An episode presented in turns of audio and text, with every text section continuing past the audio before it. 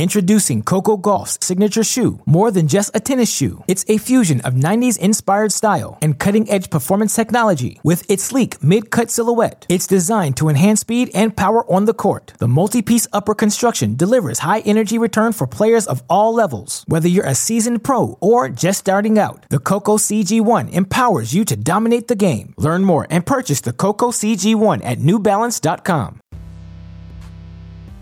Welcome to Three, a show about Federer, Nadal, and Djokovic, and part of the Tennis Channel podcast network. I'm Gil Gross with Joel Drucker and Amy Lundy, and Novak Djokovic is now just one win away from his 20th Grand Slam title, which would equal Roger Federer and Rafael Nadal. Uh, he has defeated Denis Shapovalov in straight sets on Friday's semifinal, but it was a lot closer than a straight set victory would suggest. Amy, what'd you think of that match? Uh, just those those big moments, right? Yeah, I mean, if you guys thought the last match was close, then you must have thought this was like super, super tight. I, I can't wait to see what you say when it's like five sets or something. but um, I, I actually thought that for a semifinal, that while it was a very entertaining match, it was not as close as the score would indicate. Um, and that is because Novak had a real handle on his game plan. Uh, and we talked about it, Gil. We, we said, would you rally to the backhand? Would you go to the backhand or would you go to the forehand? Because so often you go to the forehand because that's the shot that draws a ton of errors. But with Shapovalov, he's kind of a horse of a different color. He's got that flashy backhand that can be very offensive, but when it misses, it misses big. And um, even though Shapovalov used that backhand to get the break early in the first set, Novak got his legs under him. He stuck to his game plan. He kept going at the backhand, and it actually broke down very quickly. Well, also then Denis's forehand betrayed him on a pile of points he'll take for a long time, serving for the first set, five, four, 30 all, opens up the rally with a great cross court backhand. But again, that's the shot he always hits That He, it's really, it's a lot of times it's the, the cross court backhand. So Novak reads it. So Novak gets to it in true Gumby like fashion. But Denis has a pretty makeable forehand to hit cross court and he misses it. Very. it. And from there, um, you could I, I, felt the air went out of the balloon and it reminds me I have, I have a quote i want to read from a book this uh, book i love called a handful of summers about the uh, 50s 60s and into the 70s by gordon forbes and he he's writing about another left-hander at wimbledon he's writing about jimmy connors and this made me think this i thought of while i was watching Denis. he goes he's playing too perfectly all together like a complicated machine that has been finally programmed to hit hundreds of risky winners and then been overwound Watching him one senses overkill, feels instinctively that his best shots would be worth more than only one point. Can't keep doing that, one mutters. And of course he can't. So we just saw how mm. Denis Boom. is kind of like uh, he, he's he's right up there at the redlining stage. And it'll be interesting as we as we preview the upcoming final. But it's just it's kind of one of those matches that was tight and it wasn't. It's kind of strange, wasn't it? Particularly, I think once that first set went, that tie. I just thought, I just thought it was tight. Yeah, if I could, I mean, to me, I, I, I think it was closer than the score indicates because uh, now I don't think. I mean, Shapovalov won more total points through two sets than Djokovic. He was down two sets to love. Like so for me, that's that which which which is why that's that I think is you know, yeah, whatever. Yeah, but it suggests that it suggests Novak won the important points, the pressure points. He he he was much less mistake prone in the biggest moments, and he was serving uh, in his serving was very, very clutch. But the tiebreak was a mess by both of them. It was just less of a mess by Djokovic. Uh, the first set tiebreak, and I think that goes back to 2019 final. No, I mean it's funny. It's funny. It felt like that. Like like Denis is getting all these all these shot placement points, and there's Novak airtight, hunkering down. Yeah, that tiebreak was not exactly vintage form from him either, but it was good enough to kind of extricate from it. But I thought once once Djokovic won the first set, it, it also reminded me of you have, you have these people who you've played a lot of times, and you know that as much as they press you at four all, they'll blink. Time to mm-hmm. blink. Mm-hmm. Yeah. He's just he's that that player that doesn't quite have a handle on when to not bring out the offense. Like if you're truly on defense, I don't care if you're playing Novak Djokovic and, and you think you have to go for broke, you got to put the ball back in the court. You have to. And um, I thought that Novak actually bested him at the net, both in, in terms of uh, volleys, just soundness of volleys, making volleys, volley winners. Uh, he also bested him in retrievals where he had to run up and get the drop shot. Denis missed any number of, of those, even though if the two guys were in a 40 yard dash, I think Denis might win. But somehow Novak is more efficient. And when he runs up to the net to retrieve a, a drop shot, he has a game plan. He doesn't. I think he's got he, better. I think he's got better hands. Would you agree? I would agree with that. He also is a um, he, it's a three yard game, tennis. You know what I mean? We don't lose matches because we can't get the ball. And you see, like you said, how use their efficiency. That's so good. Yeah. So um yeah, and and uh, you guys know like I'm not really big on unforced errors. I think it should all be errors, and we can talk about that at another time. But whomever was the uh, official scorer for IBM, they put mm-hmm. the unforced errors at 15 to 36. So uh, Shapovalov had 36 unforced errors, as they called it. And if I can add something to that, eight of those 15 unforced errors by Djokovic were in the first set where he was at his his lowest level. Um, I, I, think of the three, I think he got better and better as the match wore on. But I also, you know, I think in terms of Djokovic's winners, I would go back to uh, where you started with the net play, Amy it was it was uh, absolutely enormous for Novak because I just I don't think the meat and potatoes of Djokovic's game really arrived until maybe the the third set where he started hitting his ground strokes with a little bit better depth and just a, a bit harder. Uh, but he was 28 for 33 at the net. It's 85% net points won. And I feel like out of his 33 winners, I think at least 20 of them were probably at the net. Um, so to me, like that's man, I mean, we don't even we, we think of that as more of a an Nadal play or a Federer play, but here Novak is okay. The ground stroke game that's usually there for me, it's not there. I'm going to serve and volley in big points. I'm going to work my way in, um, and that's going to enable me to, you know, I don't need to hit four great forehands to win this point. I'll hit two good forehands and finish at the net. And and serve and volley is a really good play against a one-handed backhand returner, unless they unless they really mm-hmm. have it some efficiency, and these guys haven't done enough. I mean, guys like Pete Sampras or Patrick Rafter, they and Edberg, they learned how to, how to use their one hander appropriately. But these guys like Shapovalov and uh, Tsitsipas, who take these big swings and rallies, suddenly there's a guy at net that's that's and on grass that is not good math. And and Novak 20 to 33 at net, that is fantastic. It's not like just, I'm sorry. He did. On. Sorry, he, he did say um, when I think we talked about this last show. He was asked how has your game improved over the past decade? And he said net. That was that was the first thing he said. And you guys are right. Like we don't really think of him being great at the net, but it just dawns on you watching a match like this that he is so much more sound than the next gen guys. Really. Well, he's adding just these parts to the arsenal. He's already got a lead of being good, and now he's just adding yet yet more parts. It's like a basketball player adding another direction he can go and different things he can do. And it's so, uh, it's really impressive to watch how he applies pressure like that to, to, to come in, to add those parts to his game. And why not? I mean, someone asked me a few years ago when Edberg was working with Federer, is he having to come up to net more? I go, well, I never heard a coach tell a player to come up to net less. You know, you rarely hear a coach tell a player, to come up to net less. And I mm-hmm. think the way Novak's doing it 33 times, it's good stuff. Yeah, absolutely. Uh, he, he found his way again, the, serve volley, I think it was something like 11 for 12. Um, and it was normally on the deuce side. He'd serve wide to Shapovalov's backhand and, and get that done. Uh, but, you know, I think Shapovalov was one for 11 on break points converted. And Joel, you said, is it 2019? It, it kind of reminded me of that.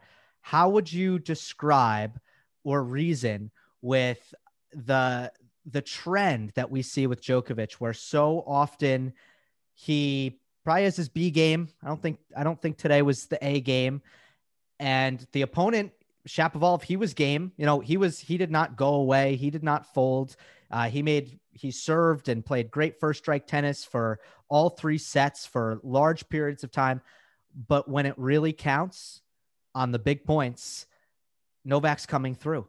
And this has been the case, I think, for the last couple years, even more so than than it has been throughout his career. Billie Jean King once told me, she goes, the better players, we just choke 10% less. so his his ability to kind of like hang there and maybe I'm not even sure so much to raise the game or maintain the game. And then you realize a guy like uh, the, the players who are coming after him, like Shapovalov, and we're going to talk about this with Berrettini for the final. They're they're sprung up, man. They want to. They're they're pushing the edge of it. And Novak, he's so aware of how much he can do and not do. I mean, he's such efficient and how and to measure the ball and to more or less think, can you really come up with those shots? I mean, serve wide in the deuce court against a guy who has a backhand return like that? Absolutely. And pretty much cover the backhand volley. I mean, if, if Denis with that swing is going to hit a cross court backhand wide past him on grass against a certain volleyer, wow, okay, let's let's call Rod Laver. But he's not hmm. there, and we don't know if he's going to. And, and the thing with him, we don't know if he's going to get there yet. And we're having to see though the styles that are evolving among these aspirants, and to see though if they're going to be able to beat some of the three, or or is it just to they're going to the three are going to age out and then leave it vacant anyway. Well, if shots zero to four, and we know that that most of the game is is played within zero to four, we know that statistically. Shots zero to four have been compared to an earthquake or a storm, and I feel like nobody survives the earthquake better than Djokovic. And it was almost easy today. It was like all I got to do is just survive the earthquake and go to this guy's backhand. He'll make an error and and he'll get jumpy. And I feel like that's what happened. And and yeah, I, I it was a good match. It was a close match as as three setters go, as straight sets go. Um, but in many ways, what I saw was was pretty easy for Novak. Hmm. I guess you know I mean, I I think there was like again Shapovalov holding at love a lot um, because of just you know making first serves and just brutalizing ground strokes behind it. And I guess there's a certain comfort level with Novak where okay, you just hit three winners and held at love and you know hit a service winner. Like that's fine. That's one game. Good job. Um, now I'll hold. There is a certain calmness where some players are going to um, almost lose the script when their uh, when their opponents are doing that to them in, in a way that's like panic, panicky. But there's no panic, you know, because Novak feels like okay, eventually I'll get into that game and I'll be able to apply the pressure. So well, he's got at maybe that's 19, why he's got he's got at least 19 reasons to not panic. Just like and the two other guys we talk about, they have 20 each. So experience and playing people a lot and a lot and seeing it's like see how that kind of goes. I mean, I think I think in a way, the way that we're describing this match, we're seeing, well, okay, even if Denis wins that first set, what do you think? You're going to keep that up, really, young man? And so that's that's kind of the thing about how Novak, how he's so good at. Uh, I like that term about surviving the earthquake. That's right. It's like weathering the storm, and here it comes and okay, you've got it, and you're holding up love, and you're slashing these winners. But again, it's an interesting test, and I think it speaks to I'm, what I'm excited to see in both Shapovalov and Berrettini is the style it needs to take the game of tomorrow.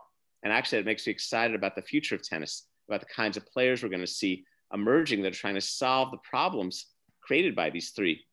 We've seen it with people being Federer. We uh, we only saw it with Novak, and uh, we only saw it with Rafa on clay versus someone like Novak but it's just interesting to see how these styles are evolving, these playing styles, big shots, big serves, aggression.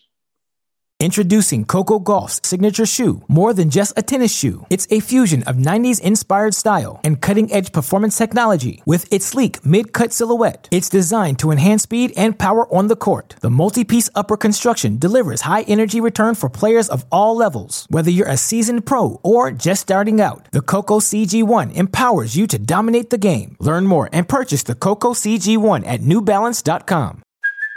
Hey, it's Kaley Cuoco for Priceline. Ready to go to your happy place for a happy price? Well, why didn't you say so? Just download the Priceline app right now and save up to 60% on hotels. So, whether it's Cousin Kevin's Kazoo concert in Kansas City, go Kevin, or Becky's Bachelorette Bash in Bermuda, you never have to miss a trip ever again. So, download the Priceline app today. Your savings are waiting. Go to your happy place for a happy price. Go to your happy price, Priceline. Yeah.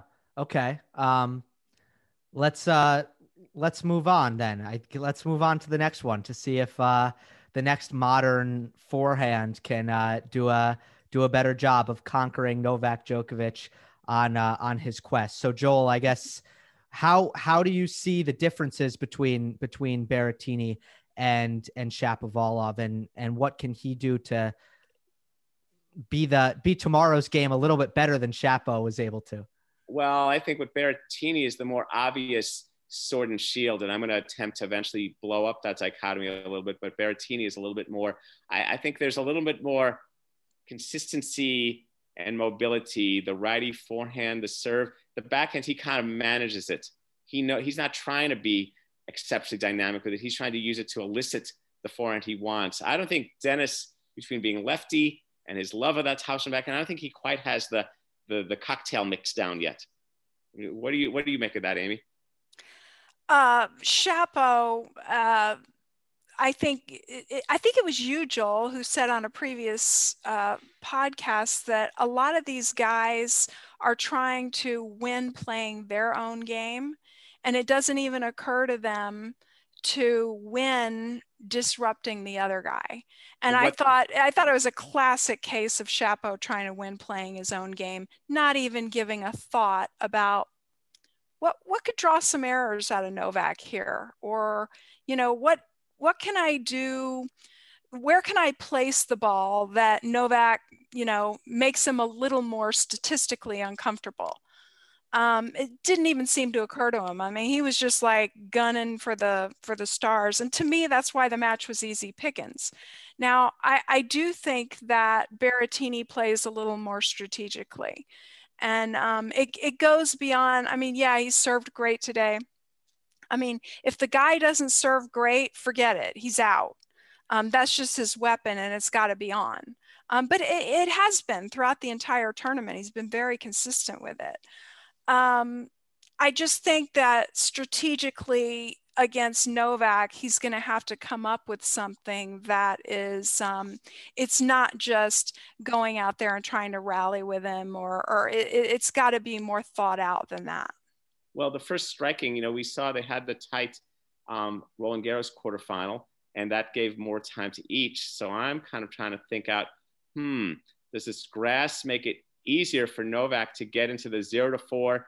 I'm coming after that backhand somehow, and now you got to deal with it. Or does it make it easier for Berrettini with the big serve and the big forehand? Because yeah, I, th- I think the difference between Berrettini and Shapovalov is that Denis is looking for big shots on both sides because he pretty much thinks he has them, but that gets him sometimes confused about what to do with the backhand and what to do with the forehand. Whereas Berrettini is pretty clear on the pattern. I gotta I'm not gonna I'm not gonna try to win a, hit a backhand winner ever, ever really. And I'm gonna use the backhand to set up the forehand. Uh, Fernando Gonzalez, Victor Pecci, Andy Roddick to some degree. This was a play that those guys ran. So I think there's a little bit more um, streamlined thinking process in Berrettini than there was in Shapovalov if I could jump in before Gil gives his thoughts on that, um, on the ESPN telecast today, actually Berrettini was compared delightfully to Barty um, instead of comparing him to, to some guy. Um, which is was really interesting to me because they said that Barty uses her slice to set up her forehand. She has a great serve. It's like you know, very similar game style. So I, I really agreed with that. I thought it was a good observation. That's and I love it when a man is compared to a woman. I think that's pretty interesting. I would I would contend, and this is where I'm gonna this gives me the chance to kind of crack into my my annihilating the sword shield thing on behalf of Barty and Novak.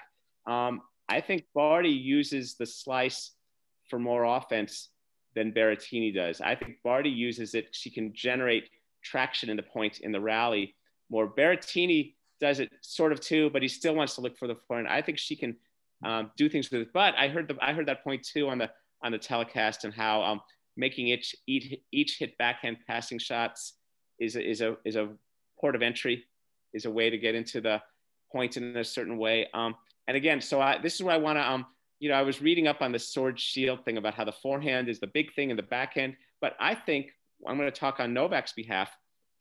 Novak wins he's the he's he could be on the way to becoming the only the third man to win all four majors in a year, the true Grand Slam, and they got the Golden Slam and all that.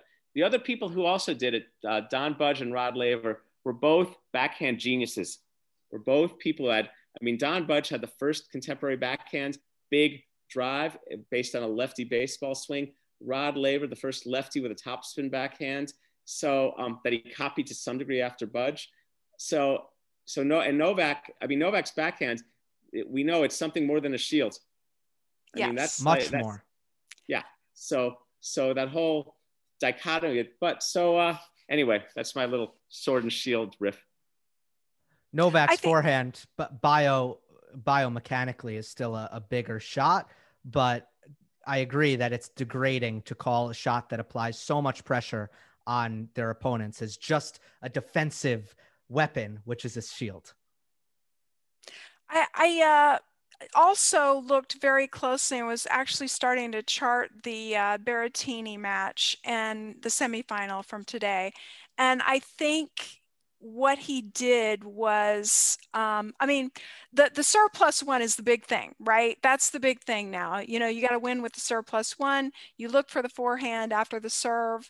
I think the truly elite players now like Berrettini Djokovic, Nadal, they're starting now to eliminate their opponent's serve plus one. They're they're thinking not just in terms of their own plus one, but how do I make sure the other guy doesn't get the serve plus one by hitting to a certain zone in the court.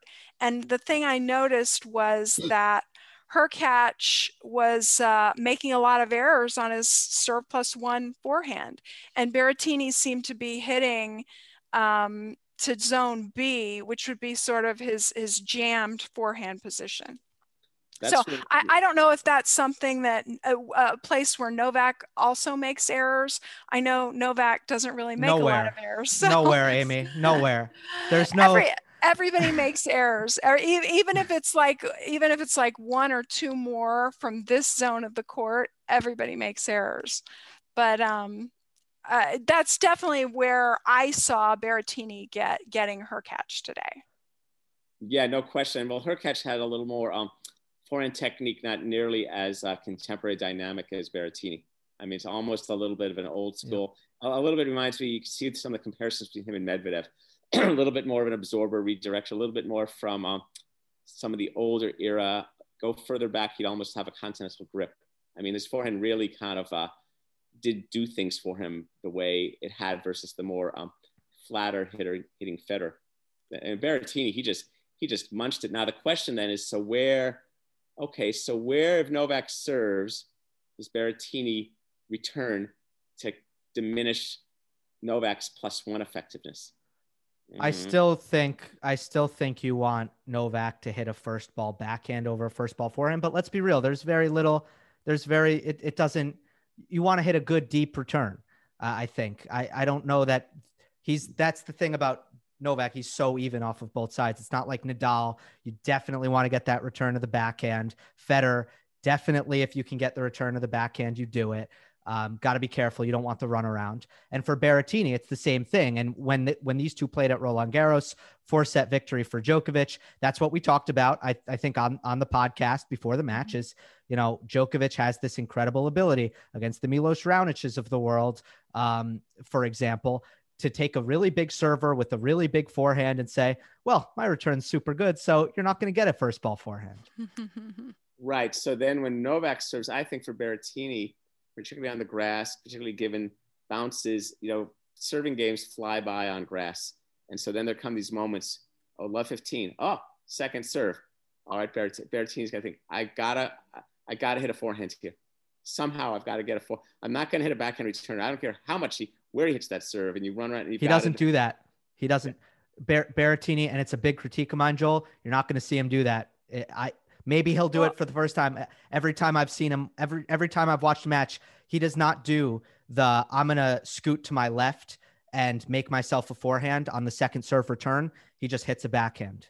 Well, I mean, and my thing is, if if you're going to hit a backhand, which it seems to be what he wants to do, and it comes naturally to him, then hit it to either zone B or C, wherever Novak deep, wherever Novak makes the most errors. That's your that's a big game plan. Well, right, because that's right, because you hit it to, yeah, that's true. And, that's and probably what Novak does a lot of times. Actually, just gets it deep to a, B, C, D, whatever zone where the errors can be found. And and out out chess move inside that zero to four, out chess move the other player. well, he's the house money. That's right, because he's the better player. So he just, I'm going deep. I'm going deep to C. What do you got, buddy? That's right. Right. You got yep. so Berrettini has to Berrettini has to put himself in position to hit dynamic forehands. Right. And I, I, it'll be interesting to see. I don't I don't think I actually that my main criticism of him really all the time is just I don't think he's aggressive enough on his second serve returns. And I think against Hurkacz, that was also my main criticism of him is he just didn't really deal with the backhand second serve return off of Hurkacz's kick very well. So Djokovic will hit that serve, and I mean it's something I'll have an eye on. I think against Novak, I think you should slice that. Um, I think try to try to hit a hard slice cross court and make Djokovic kind of move inside the court and hit a low backhand. I don't think he likes to do that. That's what Federer does against Novak. I think it's it's decently effective, and it's it'll be difficult for Djokovic to uh, find the Berrettini backhand on the next ball. I think the, it's interesting though. this gets to the interesting Barty comparison. Is I think Berrettini is so aware of playing the backhand in a humble way but that's but I think sometimes that means he doesn't give the stroke its due due. It's it's proper recognition. So he thinks of it as kind of like, yeah, I'm going to kind of hack this thing over. He uses it some, like against Hurkacz, he had a lot more to use it. But I think you're right. Barty is much more technically dynamic with it, with seeing the slice as uh, as a defense, as not as defense at all, as an offense, as a as a creation thing, not just a neutral this or that. And it's a bona fide shot. And so this is where I want to get on. Um, I want to crack on a lot of instructors and coaches who don't really conceive the slice backhand, don't give it enough of its due to teach it in a way that really gets people deploying it. Because you're right. So there's a good play for Berrettini. You know, really, like Federer does, a really well carved backhand return to C and say, okay, Novak, let's let's do something here. It killed Hurkacz. I think I think Hubie right. hated the slice backhand because he kept trying to run around and hit awkward, uncomfortable forehands um, so I thought it was it was a great play. It would, um, work well again. It would work well against. It works well against a guy like Medvedev. Wouldn't be a bad play against right, a guy for like sure. Absolutely, absolutely. And uh, you know, F- Fucsovics, I thought only beat Rublev because he was able to use that shot so well. It's a super important shot. I agree with you, Joel. Everyone should should learn it. If you don't have it, it's a problem. Um, let's talk about pressure. Um, I think that the one the one difference that I think Joel you brought up with Shapovalov versus Berrettini is the simplicity of Matteo's game. I think that's right. Um, I, there's very little decision making that goes on in his game. It's you know I see a forehand and I'm gonna swing as hard as I can with bad bad intentions. Uh, that's just how he plays, right? And I think that makes him very good under pressure because it's so simple. And for Shapo, there might be more things going on in, in his mind. So how do we think it's the first major final? We'll get to Novak next. How do we think Berrettini will handle this moment? Well, it was interesting. It was interesting in his um, on-court interview today. he remembered himself. He wasn't even asked about it. He remembered how badly he got beaten by Federer a couple years ago. I mean, it was just cringeworthy. Um, and and, and the reason that I think that this will be a lot different is because he played Novak recently in a Grand Slam and he played him decently. Uh, he lost in four sets, but two of those four were good sets. Uh, so, yeah, I mean, I, I, I'm hoping people are going to be listening to this and they're going to be like, why are you guys trying to strategize for how Novak can be beat? That's not it at all we're we want a good match. We're we're interested. Um, we're we're engaged and and it is very exciting the prospect that Novak could be working toward the calendar slam here. So there's that. But I, I do think that there's the potential for Berrettini to give Novak a really interesting match. Yeah, there's that's I agree. And it, it, look, it's it's exciting. It's exciting that he's come across Novak's playing someone who's who's young. Again, it's another next next gen guy who's got some artillery, who's got some uh, positiveness. He's played Novak close before at the recent major, um, but we don't know. Yeah, I just exactly we want to see an interesting match, and obviously for the underdog, that first set is exceptionally important to to really get his teeth into it some. And there's going to be he's going to have plenty of times in it, Berrettini. There's no way a guy like that is just going to go uh, meekly into it. He, even if he loses badly, he's gonna he's gonna be swinging. He's gonna be throwing some punches. A different kind of opponent than than some of them. So on the other hand, think uh, uh, look back Novak's first Grand Slam final, uh, first Grand Slam win, the 2008 Australian final. Jo-Wilfried Tsonga, you know, an, a Berrettini ancestor of sorts of style. Yeah. Yeah. And so it's interesting. It's that's that was four. That was almost 14 years ago. It's amazing. I mean, yeah. Djokovic still and and playing better than he was then it's been very hard for these guys in Berrettini's generation, and Matteo's kind of a late bloomer. He's 25 years old. It's been very hard for these guys on this occasion. It's a major final against a member of the big three. This has not gone well. Uh, Medvedev made a good showing for himself. He went five. Nobody's won this match in Berrettini's situation.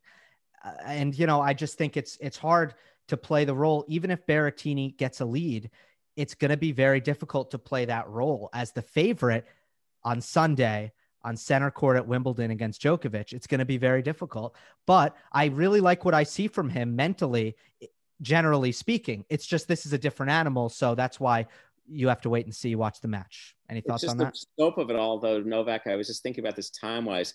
He's beaten Federer, who was born in 1981. He's beaten guys born in the all through the 80s, all through the 90s. Shapovalov was born in the year 2000. I mean, he's beaten the you know, three decades worth of, of players. Uh, Berrettini a little a little older than Denis, but still, it's just it's just amazing. And Novak, he does not look uh, it doesn't look like he's he's weary in these matches. It's not as if he had lost the first set to. We thought, oh, the old warhorse, he got it in and take on the kid. I mean, he looks daisy fresh out there. Yeah, not not since Del Potro. I was just scanning my brain. When's the last time a young guy shows up on Sunday, beats member of the big three, right? Because the, I mean, you know, Wawrinka veteran doesn't really count. I don't. I think not since Del Potro. Um, when Del Potro was 20 and he beat Federer in the 09. Yes, that, yes, that's right. But but then later, when Del Potro faced Novak in the final of the U.S. Open, it was just. Well, that was, that, that was nine years later in Del Potro's career. Yeah, that was yeah, you got to hand it for Del Potro for getting there. And Del yeah. Potro, I know, right? Oh, everybody loves him. Yeah, yeah. He's gonna be one of these the... characters. He'll be one of those characters who's just like floated through like a what if. You know, like every sport has these people, right? Who's like, gee, darn, what if? And and he did enough. It wasn't like what if he'd even won. He did win one. He was in there. He beat Nadal and Federer to win that slam, but it's sad. What about the pressure on Novak? It's one away from 20. I, you know, ever since he's come back from um, his injury and won Wimbledon in 2018, I have not seen him lose a match doing any part to not being able to handle pressure or feeling nerves because he's been a robot instead of a human. Um, and the question is, can he do it again? He seems to relish the pressure. He seems to feed mm-hmm. off of it now. You know, like, give me more pressure Um, the one match that I thought that he might have shown some nerves was that loss to Karatsev in Serbia. You know, his his brother, I think, is the tournament director, and he had a ton of family and friends there, and and may have felt some pressure to perform, and you know, didn't play especially well in that match, but you know, at the same time, if that had been best of five or if it had been a grand slam, um, I put my money on Novak. You know, I, I he, disagree. I, I think he was out of shape. I thought he lost to Dan Evans. I just think it was not in shape, but that's just me. Okay. I, I didn't uh, equate it to nerves. What do you think, Joel, about the pressure with with Novak? When it comes to pressure, Novak has just got so many things organized. It makes me think of when I go on trips and I make this checklist for my house to make sure I've turned off the oven, unplugged this, got this, and then I take a picture and then I text it to myself. And he has all these things kind of locked in place from from warm up rituals. You know, so much of his stuff is about the preparation to be ready, to be organized, just to compete. And then he knows that there are going to be moments that are come that are going to be pressure, whether it's for all, but they're not they're not coming out of the blue. He's been through it so many times, and that that experience so matters. So I think he's going to be fine. And if Berrettini's executing well enough to hit that many tremendous forehands, he'll he'll cross that bridge or attempt as he attempts to. Right. I almost think when uh, when the pressure's on, he's almost thinking, "This is great. My opponent's going to play worse, isn't he? Fantastic, because I'm not." Um, it's just how it how it's felt uh, over the years. Um, someone said, I don't remember, but someone said some people think the best players get better under pressure. That's not really true. It's their opponents get worse. Yeah, I would agree with that. And that's where practice comes in handy about how you practice. You know, one of the things Jimmy Connors said was if you play every match like it's the big match, when the big match comes, you're ready. So you put yourself in this state of practicing at a high pitch. And I think Novak practices pretty, pretty briskly. Amy, what are you most looking forward to about Sunday's final, Djokovic Berrettini? I think Berrettini has served so incredibly well throughout this entire tournament. He's got some really wicked placements, and Djokovic is perhaps, um, I believe, the greatest returner in the history of tennis. So, a really hot server who can serve incredibly well at Wimbledon, where the serve is even um, accentuated versus the world's greatest returner, that matchup. That's a great contrast. And of course, then the, the red flag for Berrettini is if he's missing a lot of first serves early.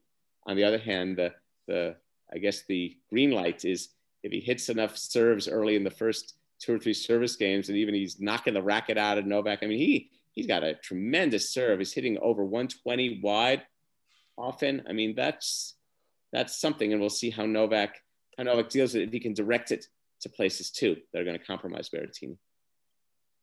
Yeah, um, you took mine, Amy. I mean, that was it for me. Good. Uh, yeah, I mean, this is this is kind of what it's all about. I mean, don't you know? I won't make that comparison, but I mean, I'm fascinated to see which weapon there will prevail because I think more than any other shot in tennis, serve return, it's so like metal on metal, mano y mano, and it's so hard to predict exactly what that's going to look like until they're on the court. And I know personally, I greatly mis mischaracterized what that would look like for Hurkacz Berrettini.